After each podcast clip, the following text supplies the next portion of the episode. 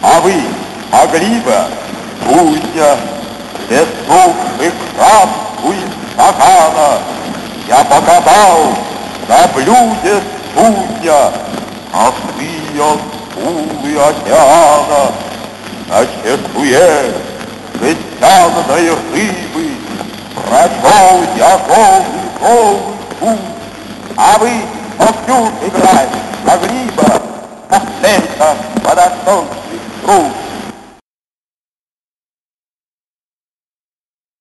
Всем привет, с вами Федоров Сергей, и это новый выпуск моего подкаста. Сегодняшний выпуск посвящен 127-летию со дня рождения Владимира Маяковского. И этот выпуск проводит вместе со мной Сергей. Сергей, привет. Привет, привет, всем привет. Сегодняшний выпуск мы посвятим тому, что будем говорить о творчестве Владимира Маяковского, о его нелегкой судьбе. Его жизненный путь очень тяжелый на самом-то деле, как в плане поэта, так и с самого начала жизни. Я недавно читал несколько фактов о нем и узнал, что в свое время он даже не смог закончить школу, потому что ему не хватило денег, чтобы оплачивать. Да, было такое дело. Ты знаешь, я сейчас тоже перечитывал некоторые моменты. У него первые, скажем так, опыты со стихами были в Бутырской тюрьме в одиночной камере. У него, по-моему, три ареста было, да, насколько я знаю? Да, арестовывали. А у него вся жизнь такая, там, вплоть до того, что даже в конце, если взять, там же многие же от него как бы отступились, типа, называют соратники, одногруппники, да, вот эти рефовцы. Ну, вот, и в итоге, да, вот это еще несчастная любовь. Но в итоге такой поэт получается.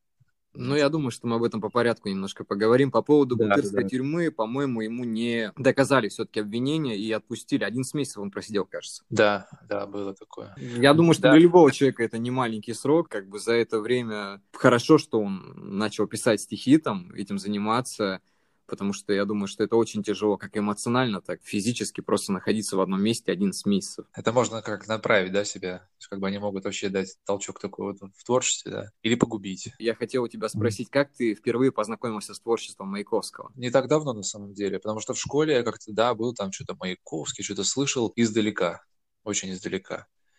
Больше Пушкин, конечно же, на слуху, потому что мы даже ставили пьесы Пушкина, до сих пор помним аналоги. Но Маяковский это уже а, после школы. Это скорее даже уже, наверное, в десятых. И такое, знаешь, бывает, раз, я вот ошарашил. Действительно, сейчас понимаю, что это какой-то поэт необычный. Это мой любимый поэт на данный момент.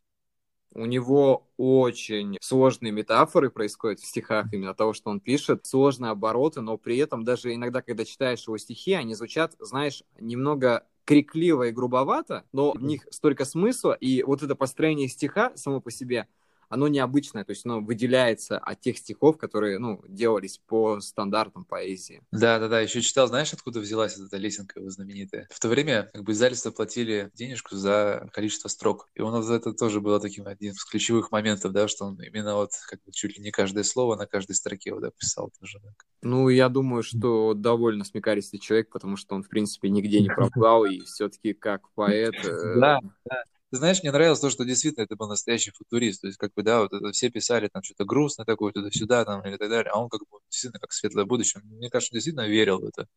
Вот, писал в то, что действительно верил, и такой вот, как машина такая, знаешь, ну, железный поэт, да. За это он мне нравится, за движение вперед. Ну, это, знаешь, это такие были предреволюционные годы, когда уже стране навеялись такие перемены о том, что будет революция, будут какие-то такие переменчивые моменты. Я думаю, что все-таки они так или иначе повлияли, потому что он жил в это время. Да, согласен. Да, он описывает, он такой, знаешь, как-то все ли дух объединения старался, да, вот это как бы вот все сказать, смотивировать, да, сейчас современным языком, что ли, да, вот это на труд, на работу, да, вот на все это, потому что без этого ну, ничего не будет. Ну да, то есть такое, mm-hmm. знаешь, построение светлого будущего, оно все-таки до сих пор мотивирует многих людей. Да, это большая лет, на самом деле, как бы вот из поэтов, если взять, даже взял, возьми Серебряный век, большинство, как бы, ну, взять того же Бродского, да, дядька гениальный, просто крутой, все отлично, но вот какая-то вот эта грусть общая, да, вот эта обида какая-то все равно прослеживается, да, тоже нелегкая судьба, там, и сумасшедший дом, там, и все такое прочее, это напряжки, да, где он лежал, здесь недалеко, кстати, у нас, я тоже там как-то бродил мимо, но так, особо не стал вдаваться в те места, Мандельштам тоже, да, все равно, как бы, другие характеры, это то ли они какие-то более спокойные, не знаю, Маяковский это бунт, понимаешь. Мандельштам, конечно, это что-то против системы, но не в том направлении, как было у Маяковского. То есть у Маяковского это было как когда начали строить социализм, коммунизм и так далее, а Мандельштама, скорее всего, уже взгляды были немного другие, потому что это был, знаешь, протест против какой-то определенной диктатуры. Наверное, в нем просто сидел mm-hmm. какой-то либерал. Mm-hmm Уже когда немножко она подпортилась, да? Ну да, это уже, наверное, по-моему, после 37-х годов или в да. этом районе, когда уже начались репрессии и все немножко поменяло свой облик. То есть можно сказать, что Маяковский развивался в то время, когда именно строился социализм, и было такое светлое будущее и так далее, а когда уже Сталин пришел к власти, все немножко переменилось, и такое построение социализма, оно превратилось, когда была революция, когда были какие-то перемены, что-то делалось, куда-то стремилось, а здесь просто строилось определенное такое созидание, при этом те, кто были против, естественно, их большую часть репрессировали. Поэтому уже настроение у народа поменялось, скорее всего, с этого момента такие протесты. Маяковский, да, он, знаешь, мне кажется, он полностью порушил систему систему поэзии в том плане, какая она была устоявшаяся до этого момента. То есть он показал, да, что есть что-то новое. Новатор такой, да, получается, тоже,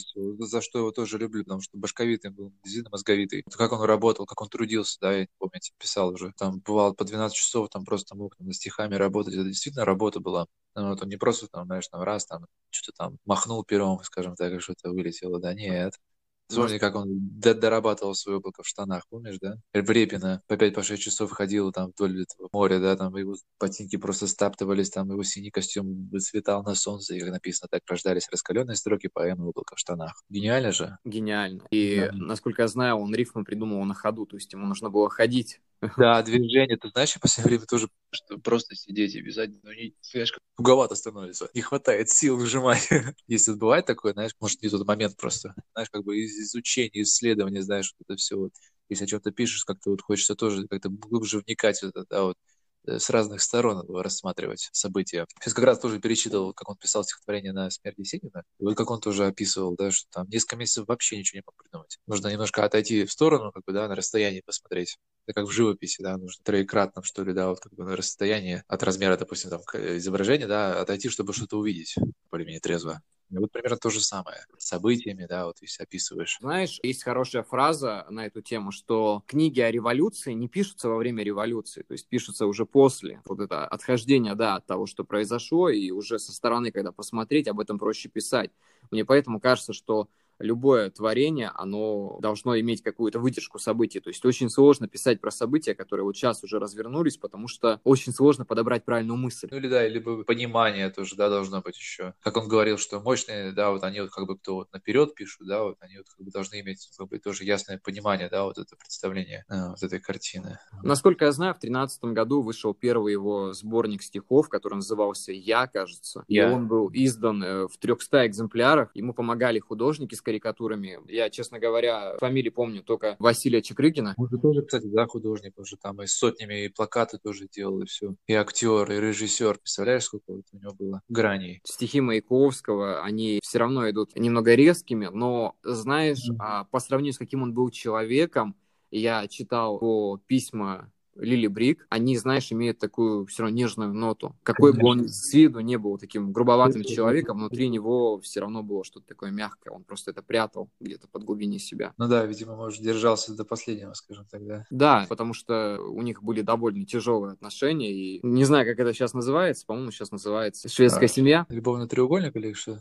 Ну да, что-то в этом роде. И я думаю, что, ну как, Лиля Брик была довольно интересной личностью. Про нее снимали фильмы, писали стихи, какие-то посвящали книги после этого. Так что, в принципе, я думаю, что это не просто для него, как не просто женщина, но все равно имела что-то такое под собой. Власть что... не имела. Представляешь, над железным поэтом власть имела такую. Это необычная, магическая просто была. Но, но даже по фоткам посмотри на ее глаза, что-то прям есть такое, прям настолько, ух, даже такой огонь, как примерно как вот у Маяковского тоже, только он такой вот больше, не тогда, конечно, Фантомаса больше похож прям такой. В одном письме он написал и такую фразу, что мне ужасно неприятно писать о твоей нелюбви. Вот эти его страдания, переживания, то, что происходило. А вот эти личные письма, которые вскрылись после 99 -го года, по-моему, даже чуть позже, которые долго хранились где-то, их не разрешали вскрывать, потому что считали это слишком личным, и вот это появился свет, и я думаю, что многие люди, читав эти письма, начали понимать, какие он действительно чувства испытывал, что внутри его творилось, все его переживания. И каждое его письмо было о том, что я понимаю, что мне нужно подумать над своим поведением, но пока мне не будет там сколько-то дней, я прошу тебя подумать о том, что происходит. Он хотел все равно добиться какой-то взаимности, какого-то, знаешь, именно соприкосновения, в котором не будут твориться подобные проблемы в отношениях. А отношения были довольно нелегкие. Ну, как бы у него были и другие отношения, это понятно, но это были отношения, которые практически немного забегая вперед, закончили его жизнь. Возможно, да. Мне кажется, знаешь, не знаю, может быть, Лилия Брик была такой, что она как-то хоп такого, скажем, поймала, да, подцепила, что он как это, как рыбка на крючке у нее был. Но то, что вот эта вот Лилечка, то, что получилось из этого, да, это вот это достойно. Ну, не знаю, это не то, что достойно. Она вот, вот это выловила. Мне кажется, она вот, может быть, вот это и вылавливала в нем. Потому что, это, ну, понятно, что такой железный поэт, да. Конечно, у поэта должен быть характер, это Маяковский, это с большой буквы, просто характер железный. Очень железный характер, но я думаю, что... Даже, даже не то, что даже дело здесь не то, что даже характер, да, у всех характер. Пастернак, э, даже Ахматова какая, да. Но тем не менее, как он все равно вот это вот еще, скажем так, э, в стихах это, скажем, да, выражать такой вот, чтобы оно прям вот взрыв такой, да, вот этот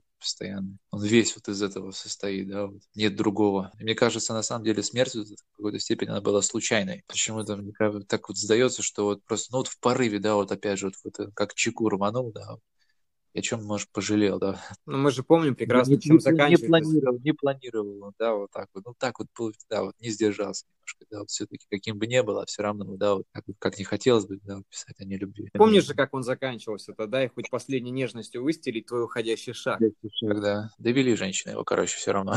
Да, спорить об этом сложно, то, что его довели женщины, на самом деле, да, но насколько я понимаю, он очень долгое время готовил свое самоубийство. Думаешь? Насколько я читал его биографию, что он очень долго к этому готовился. Я так понимаю, что он не решался этого сделать. Все-таки, мне кажется, в человеке была надежда какая-то. Знаешь, иногда бывают такие ситуации, когда человека держит какая-то там надежда, что все еще может быть, что что-то может быть исправлено. И когда он застрелился, насколько я понимаю, у него была одна пуля. Сейчас которую... начинаю вспоминать, что да, вот он очень болезненно переживал, что когда вот все написал, где-то читал, видел, что от этого мир не перевернулся, да, как бы люди не изменились, ему очень, как бы, очень болезненно это все вот, да, испытывал, да. По-моему, насколько я помню, у него есть стих, сейчас я вспомню его название, Давай. оно называется «Во весь голос», где он писал «Уважаемые товарищи потомки, роясь в сегодняшнем окаменевшем говне, наших дней изучая потемки, возможно, спросите обо мне, и, возможно, скажет ваш ученый, края эрудиции, вопросов рой, Жил такой певец кипяченый, ярый враг воды сырой. Профессор, снимите очки, велосипед. Я сам расскажу о времени и о себе. Я осенизатор и водовоз революции. Мобилизованный, призванный. Ушел на фронт из барских садоводств, поэзии, бабы капризной. Засадила садик мила, дочка, дачка, вот и гладь. Сам я садик я садила, сам я буду поливать. Кто стихами льет из лейки, кто кропит, набравший в рот, кудревавые митрейки, мудревавые кудрейки. Кто их к черту разберет? Нет по праву карантина. Мандолинят из-под стен. Таратина, таратина, чтоб из этих роз моих извияния выселись. По скверам, где харкает туберкулез, где, блядь, с хулиганом и сифилис. Понимаешь, да, вот такой прямой да, человек. Прям, да, вот прям такой, а, как тебе сказать, по, пощечина общественному вкусу, да, скажем так вот. Это будет первый подкаст, где будут использованы маты, но мы их используем чисто в литературных целях, чтобы донести мысль. Играть, правильно? Давай, Серега, по стиху накатим. Давай. Ну, раз уж я немножко уже прочитал, давай начнешь все-таки ты. Давай. Слезаю слезы с крыши в трубы, в реки, чертя полоски, в небо сшиеся губы воткнули каменные соски стихши, ясно стало туда, где море блещет блюдо, сырой погонщик гнал устало, не вы в горбого блюдо. Красиво? Красиво, очень красиво. Я считаю, что все его стихи, они вот прям такие, которые погружают себя. То есть... Да, такое, знаешь, какое-то безмерное какое-то уважение к городу, да, чувствуется красоту, находит в этом, да. Давай еще вот, вот это, да, вот второе вот про еще Петербург. Вот, в ушах обрывки теплого бала, а с севера снега сидей, туман с кровожадным лицом Ганнибала жевал невкусных людей. Часы нависали, как грубая брань, за пятым навис шестой, и с неба смотрела какая-то дрянь, величественно, как лев толст. Да, они, вот видишь, такие короткие, и вроде бы, да, вот здесь чувствуется, несмотря на всю вот эту, да, вот вроде тоже железо, вот это, да, вот оно такое ощущение, как будто как в стороне немножко отодвинуто, вот это, ну, он сердце свое показал, да, при... А мне знаешь, что сразу это это в голове вот это всплыло, вот это. Я сразу смазал карту будня, приснувшись краску из стакана. Я показал на блюде студня, косы скулы океана. На чешуше жестяной рыбы прочел озовы новых губ. А вы Нюктурн сыграть могли бы на флейте водосточных труб? Это как гром тоже вот это есть. Маяковский был не столько поэтом, как еще и сценаристом, актером. Актер. Он же сам исполнял свои роли, живописец, можно так сказать даже, да. Очень, очень вот это все он жил. Ну, когда живешь в этом, выливается в разные стены. Но говорят, что многие кинопленки, которые с ним были, не дошли до нашего времени. По-моему, единственная, которая дошла, это была «Барышня и хулиган». Там еще были, по-моему, это драма в кабаре футуристов и закованная фильмов. Вот. Да, да, да, да. Только сейчас как раз эти все названия перечитывал. Уже вот в книге вот его, кстати, она лежит. У меня сейчас, знаешь, на каком стихотворении? Аванса вам, ни баба, ни пивной, ра-ра-ра-ра-ра-ра-ра-ра-ра, трезвость. Это он, короче, сам размышляет, как он вот начинал писать на смерть Есенина, как он как строку за строкой, как он выделывал вот это стихотворение. Оно же гениальное просто. Вот, кстати, мы с тобой говорили еще до этого про Лесенку, и, насколько я понимаю, его прям ненавидели за эту лесенку, потому что его было довольно неудобно печатать в газетах. Там же много и завистников, и конфликтовавших. Но почему он такой крутой? Потому что он как бы был, ну, все равно как бы, не знаю, вот, ну, не предавал себя, скажем так, да, свои отношения с поэзией, да, вот он как видел, как чувствовал, что так надо, он так и делал. Он не поддавался, вот, допустим, там, не знаю, совсем заказу, скажем так, да, если, допустим, как он его называл, допустим, что какое-то событие там может быть как социальным заказом это стиха, да, не значит, что он должен писать теперь как все, да. В этом он уникален, ну, все такое, знаешь, все по-новому, скажем такое, знаешь. Начиная от формы стиха, сама личность, вот это все, содержание. И, кстати, из еще из фактов я сегодня читал о том, что в честь него называли село в Грузии, правда, его переименовали, по-моему, после 90-го года. Там название было, по-моему, Багдати, и оно вернулось обратно. Это родное село, где он родился, по-моему, насколько я понимаю. Да, в Грузии, да. Но умер он в Москве, ну да. Ты все Сразу, знаешь, невольно вспоминается, по-моему, Есенина на московских изогнутых улицах «Помереть, знать, судил мне Бог», да?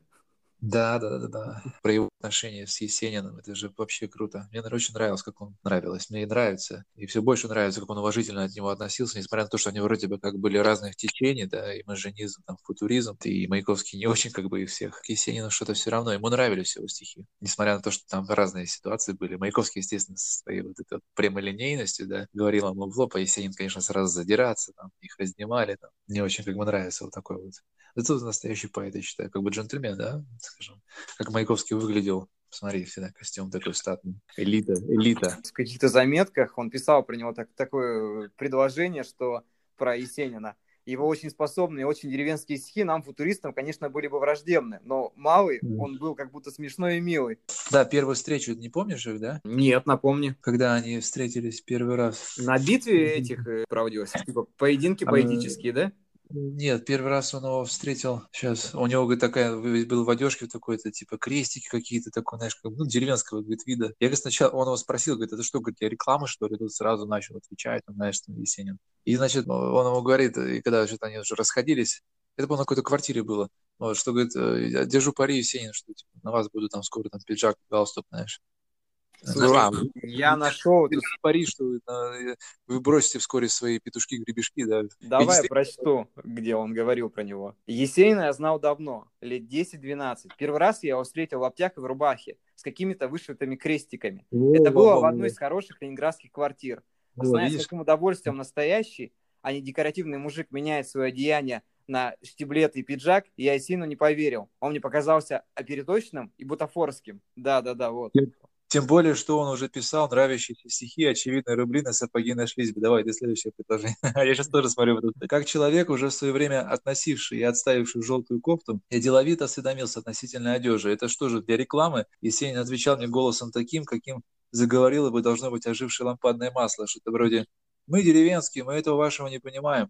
Мы уж как-нибудь по-нашему, в исконной, посконной, его очень способные и очень деревенские стихи нам, футуристам, конечно, были враждебны, но Малый, он был как будто смешной и милый. Уходя, я сказал ему на всякий случай, держу пари, что вы все эти лапти да петушки-гребешки бросите. Есенин возражал с убежденной горячностью. Его увлек в сторону Клюев, как мамаша, которая увлекает развращаемую дочку, когда боится, что у самой дочки не хватит сил и желания противиться. Есенин мелькал. Плотно я его встретил уже после революции у Горького. Я сразу со всей врожденной неделикатностью заорал «Отдавайте пари, Есенин, на ваш пиджак и галстук». Есенин озлился и пошел задираться. Потом стали не попадаться его строки и стихи, которые не могли не нравиться, вроде «Милый, милый, смешной дуралей» и так далее, «Небо, колокол, месяц, язык» и другое. Есенин выбирался из идеализированной деревенщины, но выбирался, конечно, с провалами. и рядом с «Мать моя Родина, я большевик» появлялась апология коровы. Ну, он, может быть, имел в виду стих корова, помнишь, дряхлая, выпали зубы, свиток годов на рогах бил ее, выгонщик грубый на перегонных полях,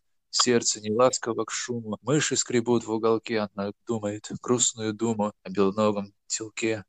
Не дали матери сына, Первая радость. Прок на снопу под осиной шкуру трепал. Ветерок скоро на гречневом свее с той же сыновней судьбой свяжут ей петлю на шее и поведут на убой. Жалобно, грустно и тоще в землю вопьются рога. Но снятся и белые рощи, и золотые луга. Тут я, я так понимаю, что именно вот это имел в виду. И дальше он пишет, что вместо памятника Марсу требовался коровий памятник. Да, не молоконосной корове, а корове символу, корове, упершейся рогами в паровоз. Видишь, Маяковский тут сразу по-своему эту корову. Уже, да, вот своими взглядами. Вот знаешь, из этого всего приходит вывод, что у них не было никакой взаимной неприязни, просто они принадлежали разным литературным направлениям. Скажем так, эта религия, может, это немножко обязывала защищать свое, да, место, место жительства, скажем так, да. Да, мне вот очень-очень нравится. Сергей Есенин, даже когда он пишет, да, что вот потом сейчас мы найдем этот момент, что когда вот э, вот, а мелкие стихи есенинские, можно я немножко тоже процитирую, Серега? Конечно, конечно. А мелкие стихи есенинских друзей. Их вы всегда отличите по обращению к Есенину. Они называют его по-семейному Сережа. Откуда это неподходящее слово взял и Безыменский? Сережа – это как литературный факт не существует. Есть поэт Сергей Есенин. Такому просим говорить. Введение семейственного слова Сережа сразу разрывает социальный заказ и метод оформления. Большую тяжелую тему слова Сережа сводит до уровня эпиграммы или Мадригала, да, и никакие слезы поэтических родственников не помогут. Поэтические эти стихи не могут впечатлять. Эти стихи вызывают смех и раздражение, ну и так далее. Он имел в виду, что как бы, ну, все вот такое, все повально начали там, да, о, все, оплакивание, да, и кто-то вот еще, мне понравилось, когда вот он написал же, да, свои предсмертные строки Есенин, когда э, в этой жизни умирать не ново, но и жить тоже не новее, да, мне жить, конечно, не новее что Маяковский, он сразу, ну, как бы, то есть, ну, как он, ну, как, знаешь, как очнулся.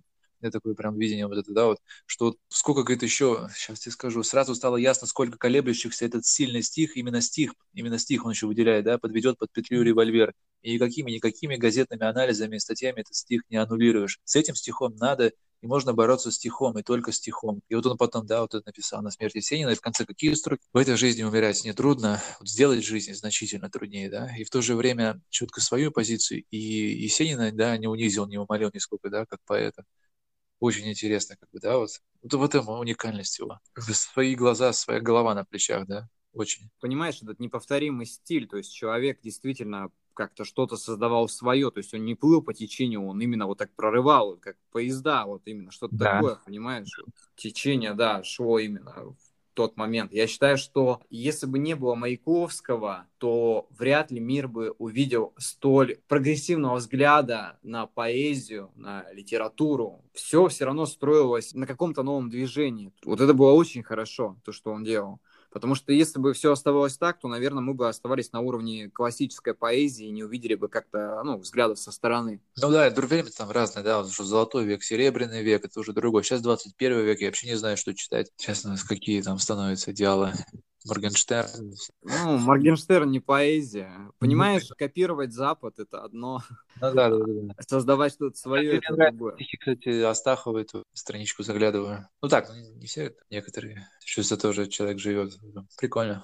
Может, немного плавно перейдем к их знакомству с Лили Брик. Насколько я знаю, они познакомились в 2015 году. В то время Лилия Брик уже была замужем, а и Маяковский познакомился с ней, когда встречался с ее сестрой, по-моему, Эльзой. Да, если не ошибаюсь. Вот здесь же в Питере, да, вот этот дом на улице Маяковского, Маяковского 52, как раз с 15 по 18 года, вот он там жил с Лебрик и с мужем. И во время их знакомства он прочитал им свою поэму «Облако в штанах» и посвятил ее сразу же хозяйке квартиры. Да, ну что, красиво же, да, не жалко, представляешь, столько трудов и такая щедрость тоже мужчине. Уже прекрасно. Маяковский вообще круто, вот, мне нравится вот это вот, вот, я не знаю, какие тут качества. Ну, я говорю, щедрость, да, вот это мужество, его мужество самое главное. Такой своего рода воин был, знаешь. После их знакомства уже через какое-то время он переехал к ним и стал жить с ними вместе. Знаешь, э, я не знаю, как э, наше современное общество отнеслось отнеслось бы подобным действиям, хотя, в принципе, и в то время, я думаю, что многие такие вещи порицались, но все-таки, ну как, это их личное дело.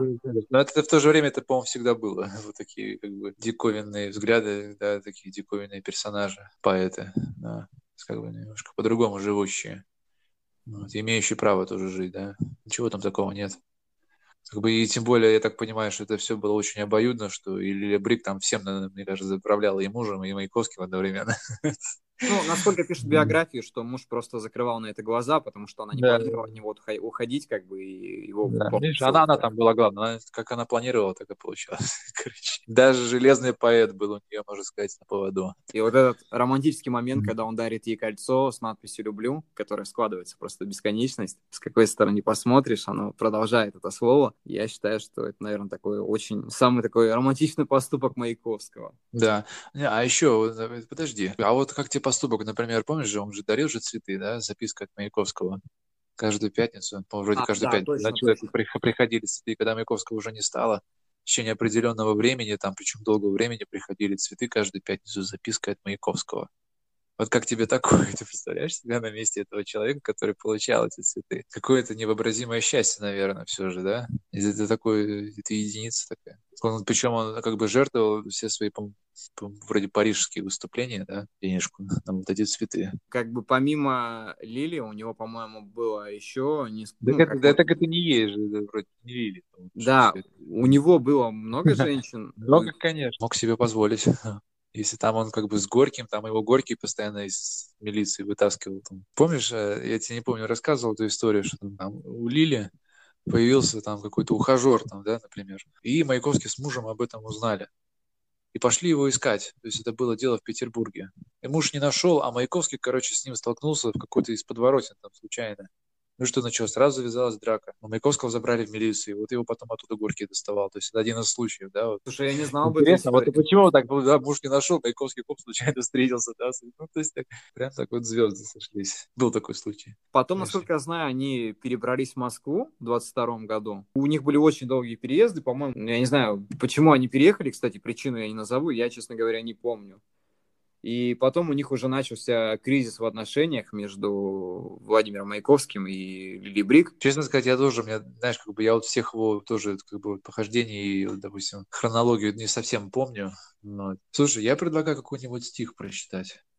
Да, конечно, конечно. Давай я попробую. Угу. Я немножко буду подглядывать, но я попробую. Давай. Такой самый его, знаешь, э, один из известных. Ага. Послушайте, ведь если звезды зажигают, значит это кому-нибудь нужно. Значит, захочешь, чтобы они были. Значит, вот называет эти плевочки жемчужиной. И, надрываясь в метелях полынной пыли, врываясь к Богу, боится, что опоздал, плачет. Целует ему жилистую руку, просит, чтобы обязательно была звезда, клянется, не перенесет эту беззвездную муку, а после ходит тревожный, но спокойный наружно. Говорит кому-то, ведь теперь тебе ничего не страшно, да? Послушайте, ведь если звезды зажигают, значит, это кому-нибудь нужно. Значит, это необходимо, чтобы каждый вечер над крышами загоралась хоть одна звезда. Ну, разве не прекрасный стих? Да, гениально. Я его тоже, я его читал, даже помню его заучивал, но потом не практиковал его, и он у меня куда-то сейчас пока затаился.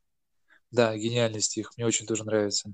Слушайте, послушайте. Даже если некоторые поэты используют эти слова в своих стихах, тоже ну, послушайте, послушайте, это у Никона в каком-то стихе. Послушайте, послушайте, и вы что-то что там станете пищей для травы и так далее, что-то с своей красотой. Никонова, да? Да, да, да. да. Ну, точно, же, точно, точно, точно. Уже типа как э, последователь, можно сказать. Я скажу, что у него очень интересные стихи. Я на самом деле такой фанат группы ПТВП и самого Лехи Никонова.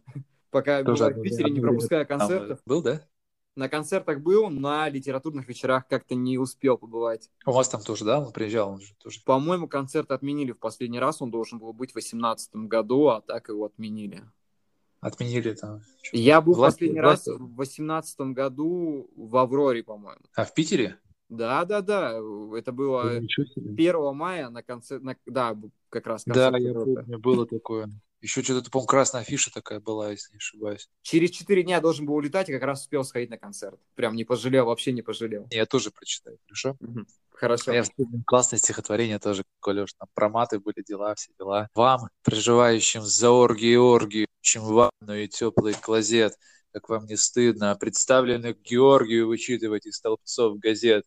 Знаете ли вы, бездарные, Многие, думающие нажраться лучше, как может сейчас бомб Петрова, поручика, если бы он приведенный на убой, вдруг увидел израненный, как вы, измазанный в котлете губой, похотливо напиваетесь северянина. Вам ли, любящим баб да блюда, свою жизнь отдавать в угоду? Я лучше в баре блядям буду подавать ананасную воду. Ананасную Я, кстати, воду. Никонов Вот вот- это, знаешь, это прям въелось прям в голову. Я просто помню уже, знаешь, а когда заканчивал, я начал вспоминать этот стих, у меня прям вот эта строчка въелась в голове. Огонь, да, стихотворение? Ну, у него все такие пылкие, они как, знаешь, такое, как снаряды такие своего рода, мне кажется. Мы так вкратце пробежались по его биографии. Мы плавно подходим к концу его биографии. Наверное, мы перейдем более к его последним дням, когда он уже планировал совершить самоубийство. Как ты думаешь, какие были его причины в самоубийстве? Почему он решил это сделать? Ох, не знаю, ты знаешь, вот я вот, как я вот это вижу, да, например, ну вот, мне кажется, не мог он этого сделать. Слишком он верен был своим стихам, своему слову. А что, если вспомнить обратно, да, немножко стих э, «Смерть Есенина», в этой жизни умирать. Не трудно, да, вот сделать жизнь значительно труднее. Но не мог он так вот прям вот, мне кажется, вот это вынашивать, да. Это уж какой-то должен быть такой быть крайний случай, может быть, чтобы как-то, не знаю, на- на- наставить человека на путь истины, да, который бы так как-то с ним вот так вот обходился бы, да. Либо, может, где-то пригрозить. Ну, и думаю, это в таком в порыве было. Это такая, я говорю, как чеку выдернуть. Ну, случайно получилось, да, это. Мне кажется, такого... Оно может быть где-то, но оно скорее было, на- наверное, как вот игра такой. Может быть, это из пьесы, это из его. Есть, например, у Есенина, да, например, даже вот э, некоторые стихи взять, ты видишь, что там грустно, да, вот там ты прям над стаканом, вот это все такое, знаешь, такая вот безысходность такая. Тут, мне кажется, оно вот как-то вот все равно, вот, ну, в порыве вот этих страстей, вот это, не знаю, как это назвать, да. Такой человек очень горячий был, да. Вот ну так вот, знаешь, а, версий было довольно много, и говорили, что были поэтическо-политические варианты и просто того, что он стал менее востребованным. Но я тоже как-то сомневаюсь, что... Возможно. Слушай, может быть, есть где-то связь, потому что, я говорю, вот как вот, если вспомнить, да, что как он тяжело переживал, да, когда вот, если он видел немножко безразличия людей, да, к этим, ну, это на самом деле тоже нелегко, ты знаешь, наверное, да, тоже сам по себе, что когда ты вроде там в это все, ну, туда все надрывает, тут смотришь, как бы, знаешь, что было, что не было, как бы, знаешь, так все равно так. И вот я к тому, что очень, как бы, тяжело переживал это, да, что мир не перевернулся от его стихов. Ну Вот. Мне кажется, он с этим и делал стихи такие, знаешь, как... Я к тому, что да, вот ну, стихи вот, в, в том смысле, что вот, мне кажется, он старался делать вот такие. Слово полководец человечьей силы, марш, чтобы время сзади ядрами рвалось к старым дням, чтобы ветром относило только путаницу волос, да. Это вот как раз таки вот из стихотворения на смерть Есенина. Где-то вот, скажем, кусочек. Знаешь, если немного копнуть, он же оставил предсмертную записку, и я, наверное, возьму все-таки Давай. на себя такую ответственность прочитать ее вслух. А начинается со слова «всем». В том, что умираю, не вините никого, и, пожалуйста, не сплетничайте. Покойник этого ужасно не любил. Мама сестры и товарищи, простите. Это не способ, другим не советую, но у меня выходов нет. Лиля, люби меня. Товарищ правительства, моя семья. Это Лиля Брик, мама, сестры и Вероника Витольдовна Полонская. Если ты устроишь им сносную жизнь, спасибо. Начатые стихи отдайте Брикам, они разберутся. Как говорят, инцидент исчерпан. Любовная лодка разбилась о быт. Я с жизнью в расчете, и ни к чему перечень взаимных болей, бед и обид. Счастливо оставаться, Владимир Маяковский. И снизу, товарищи лаповцы, не считайте меня малодушным, серьезно, ничего не поделаешь. Привет. Ермилову скажите, что жаль, снял лозунг, надо бы доругаться. Столе у меня 2000 рублей, внесите в налог, остальное получите с ГИС. Владимир Маяковский. Знаешь, а, вот его предсмертное письмо, оно даже в каком-то роде, оно поэтичное. Вот Ну, это, это то, знаешь, что фраза «любовная лодка разбилась о быт», инцидент исчерпан, это все равно имеет какие-то такие свои подсмыслы. А еще, знаешь, мне что понравилось, такое, знаешь, как будто он так вот зашел в гости и вот сейчас дальше пойдет, знаешь, он завтра еще зайду, знаешь, такое ощущение, да, там, и тому передайте это, там, ну, все, знаешь, как это, как вот встречаешь там на улице приятеля, оп, дальше пошел, там, да, там, встретимся еще потом. Ты знаешь, мне вот это нравится, такой, знаешь, как будто оставил и дальше отправился в путь. У него все равно такое, мне кажется, до смерти вот это вот было ощущение, что вот как бы, вот, не знаю, неоконченности, да, вот этой вот вечности, вот этой вот. Поэтому, наверное, стихи его в какой-то степени, да, они вот до сих пор, они должны быть увековечены, мне кажется. Я думаю, Есть что да, так или иначе, в любом случае, он жил как поэт и ушел как поэт. Да, возможно, у него был не очень конечный легкий путь, потому что самоубийство это дело такое, как бы, Такой, да, там, вся жизнь решиться лежала надо. Да. Тем более, как я понимаю, что он не употреблял ничего. То есть, как бы мы говорили с тобой о Есени, который последние несколько месяцев просто пил и нашли его повешенным, насколько я помню, да? Ну да, ну там тоже сейчас столько фактов появляется, откуда Такая то, что мутная это история. Да, да, да, что это, мол, опять не повешено, повесили. Да, не, вернее, не повесился, а повесили, да, то же самое. Ну, как про Маяковского тоже там, как бы везде. Так все запутано, никогда не узнаем, наверное, правду. Но мне нравится то, вот из-за все это, если взять Есенина последние дни, да, э, не знаю, насколько это правда, что у него не было чернил, и он писал вот эти свои последние, последние строки вот эти крови, да. Мне кажется, это должно было быть. Вот, почему-то мне кажется, что это правда. Вот, вот даже Могу... когда его хоронили и стоял гроб, по-моему, он стоял в каком-то зале, я не помню, что это было за здание, и там стоял венок, где было написано «Железному поэту железные цветы». Его а, сделали рабочие я... какого-то завода. Да, Маяковский, на, на Новодевичьем кладбище надо будет, если вот как будем в Москве, да, зайти тоже, наверное. Неплохо было бы. Я, кстати, был на, на Новодевичьем кладбище. Это же, получается, там же похоронен Денис Давыдов, да, и многие другие деятели, вот кто знает. По-моему, да, да, да. Вот. И получается, и на Маяковске я, получается, был на этом кладбище, просто я тогда не знал этого и не, не увидел, просто не заметил. Мне очень нравится, кстати, танцы Маяковская. Даже, наверное, интереснее, чем в Питере. Скажу я эти слова, да. Как-то немножко неловко стало. Эти стихи, не знаю, как сейчас, 6 лет вот так вот, что прям, знаешь, эти строки прям вот по всему вот, куполу, да, под небесью, скажем так, разбросаны, Маяковские. Когда поднимаешься. Знаешь, я очень рад, что все-таки продолжается какая-то дань поэтам, что истории, то есть все это вкладывается в будущее. То есть сейчас мы можем лицезреть это все, смотреть, лицезреть его стихи, видеть э, памятники, видеть музеи, театральные какие-то выступления. В честь него называют театры и так далее. То есть все это прям очень хорошо. Такое ощущение, знаешь, извини, перебью такое сравнение, так сейчас сказал, мне даже послышалось, видеть спутники, знаешь, как бы, которые нас заставляют поднять голову и посмотреть в этот космос, да? Интересно. Ну да, да, да, да, да. Вот, понимаешь, в этом что-то такое есть. И я считаю, что очень важно все равно, чтобы новые поколения понимали, кто такой Маяковский, читали его. Абсолютно так. С ним даже не только Маяковского, да, вот, читали вот тех поэтов, да, вот, которые действительно, не знаю, жили, вот, сильные люди, которые были. Начиная от Пушкина, там, да, вот, тоже Пастернак, Мандельштам, Цветаева, Ахматова, Серебряники, да, вот лучшие, скажем так. Гумилев, Гумилев, вот, еще тоже такой персонаж, тоже мне очень нравится. Что они такие тоже, он же там воевал, тоже такой характер у него, да, тоже как вот вперед вот такой вот. И нам нужно тоже это, да, с какой-то степени, скажем так, пропагандировать, да. Ну, я думаю, что этот выпуск как раз-таки поможет многим людям заинтересоваться его творчески, а тех, кто не знал о нем, а те, кто знают, наверное, все-таки вспомнят и прочитают что-то еще, послушают стихи, которые да. мы читали. А может, Либо... что новое для нас, даже для самих, да, они там запишут в комментариях к этому так, выпуску, посту, да, который будет.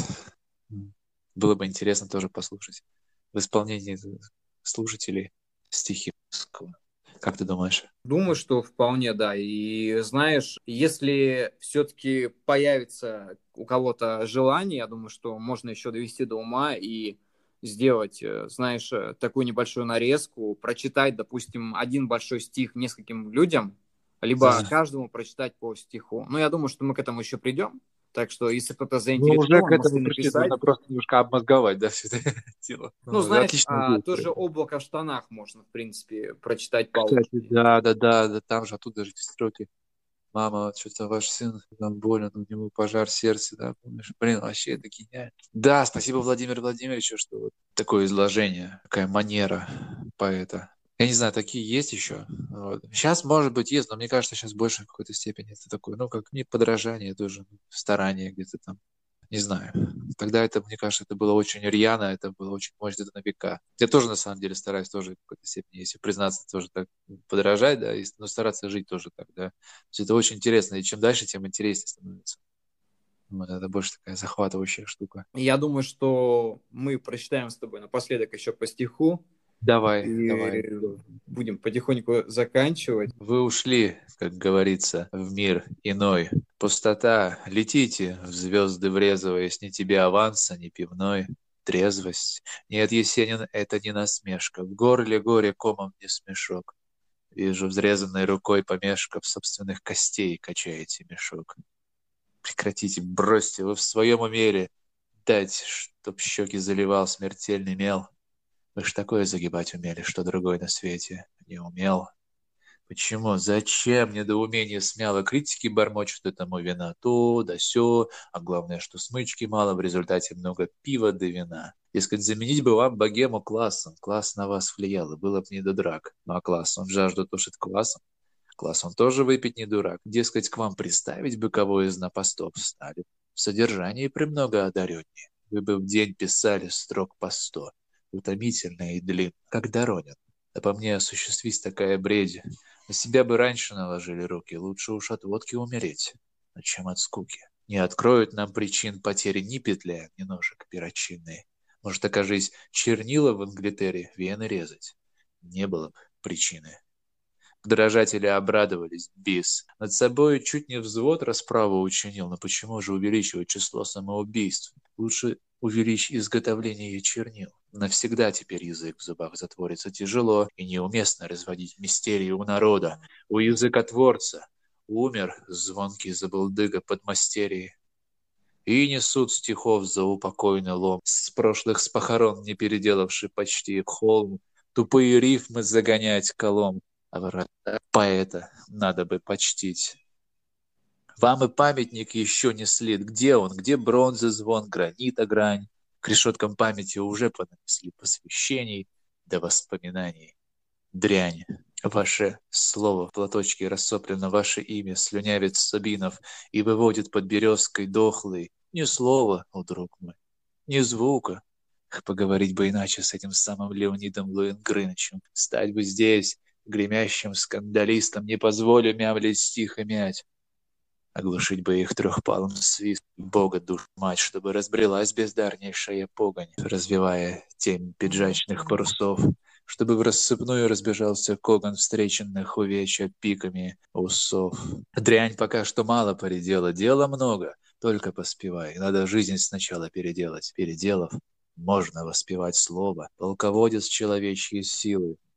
Марш, чтоб время сзади ядрами рвалось к старым дням, чтоб ветром относило только путаницу волос. Это время трудновато для пера, но скажите мне, коллеги и коллегши, где, когда, какой великий выбирал путь, чтобы протоптанней и легче. Полководец человечьей силы, марш, что время сзади ядрами рвалось, к старым дням, что ветром относило только путаницу волос. Для веселья планета наша мало оборудована, так надо выдрать радость грядущих дней. В этой жизни помереть нетрудно, вот сделать жизнь значительно труднее. Я думаю, что, в принципе, наше эфирное время потихоньку подходит к концу. Да. Я думаю, что последний стих мы оставим за Владимиром Маяковским. Серег, спасибо тебе, что пришел. Тебе спасибо, слушай. Я думаю, да. что это наш не последний проект, и это получилось очень круто. Я думаю, что это такая дань памяти Маяковскому, поэтому мы с тобой будем да. потихоньку прощаться. Спасибо тебе еще раз. Это были отличные Спасибо. стихи, и знаешь, тебя просто слушать, не переслушать. Спасибо огромное, Серега, очень приятно. Мне тоже, на самом деле, очень было приятно сделать этот выпуск с тобой, да? Навешиваю шторы. Все, Серег, давай. До следующей встречи, до следующей связи, Серега.